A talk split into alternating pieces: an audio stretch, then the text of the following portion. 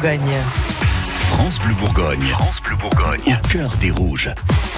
Anne Pinxon du on prend tous les matins des nouvelles de nos joueurs de foot dijonnais. Le DFCO, évidemment, là, il se prépare pour un des derniers matchs de la saison. Et oui, c'est demain. Les Rouges reçoivent Strasbourg à Gaston Gérard. Ce sera d'ailleurs le dernier match à domicile pour le DFCO.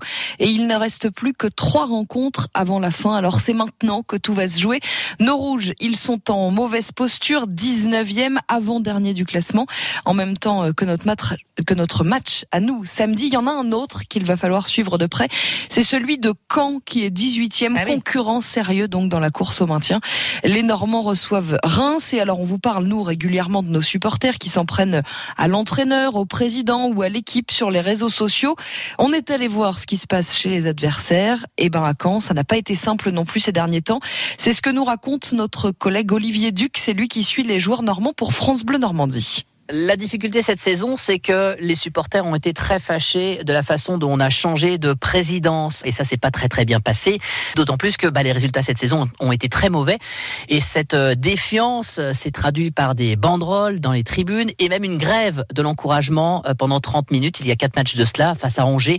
Là, on est arrivé vraiment au point culminant. Mais depuis, on s'est réconcilié parce que l'important, c'est de se maintenir en Ligue 1. Et les supporters l'ont bien compris et sont tous maintenant derrière l'équipe du Stade Malherbe même si, encore une fois, dans ce stade d'Ornano, on n'a jamais vraiment été lâché. Hein. Il y a toujours eu euh, près de 17 000 supporters. Donc euh, oui, les supporters sont derrière. Oui, cette ville tient à cette place en Ligue 1 et on sait que sur les trois derniers matchs, on va jouer deux matchs à la maison. Deux matchs importants parce qu'il faudra vraiment les gagner si on veut rester euh, en Ligue 1 cette saison. Et alors justement, si on veut se maintenir en Ligue 1, nous, il va, il va aussi falloir que les supporters dijonnais se tiennent à carreau. Et oui, parce qu'après cette affaire de cris racistes qui avait été lancée à l'encontre de Prince Guano, le capitaine Damien à Gaston Gérard, le DFCO vient d'être sanctionné.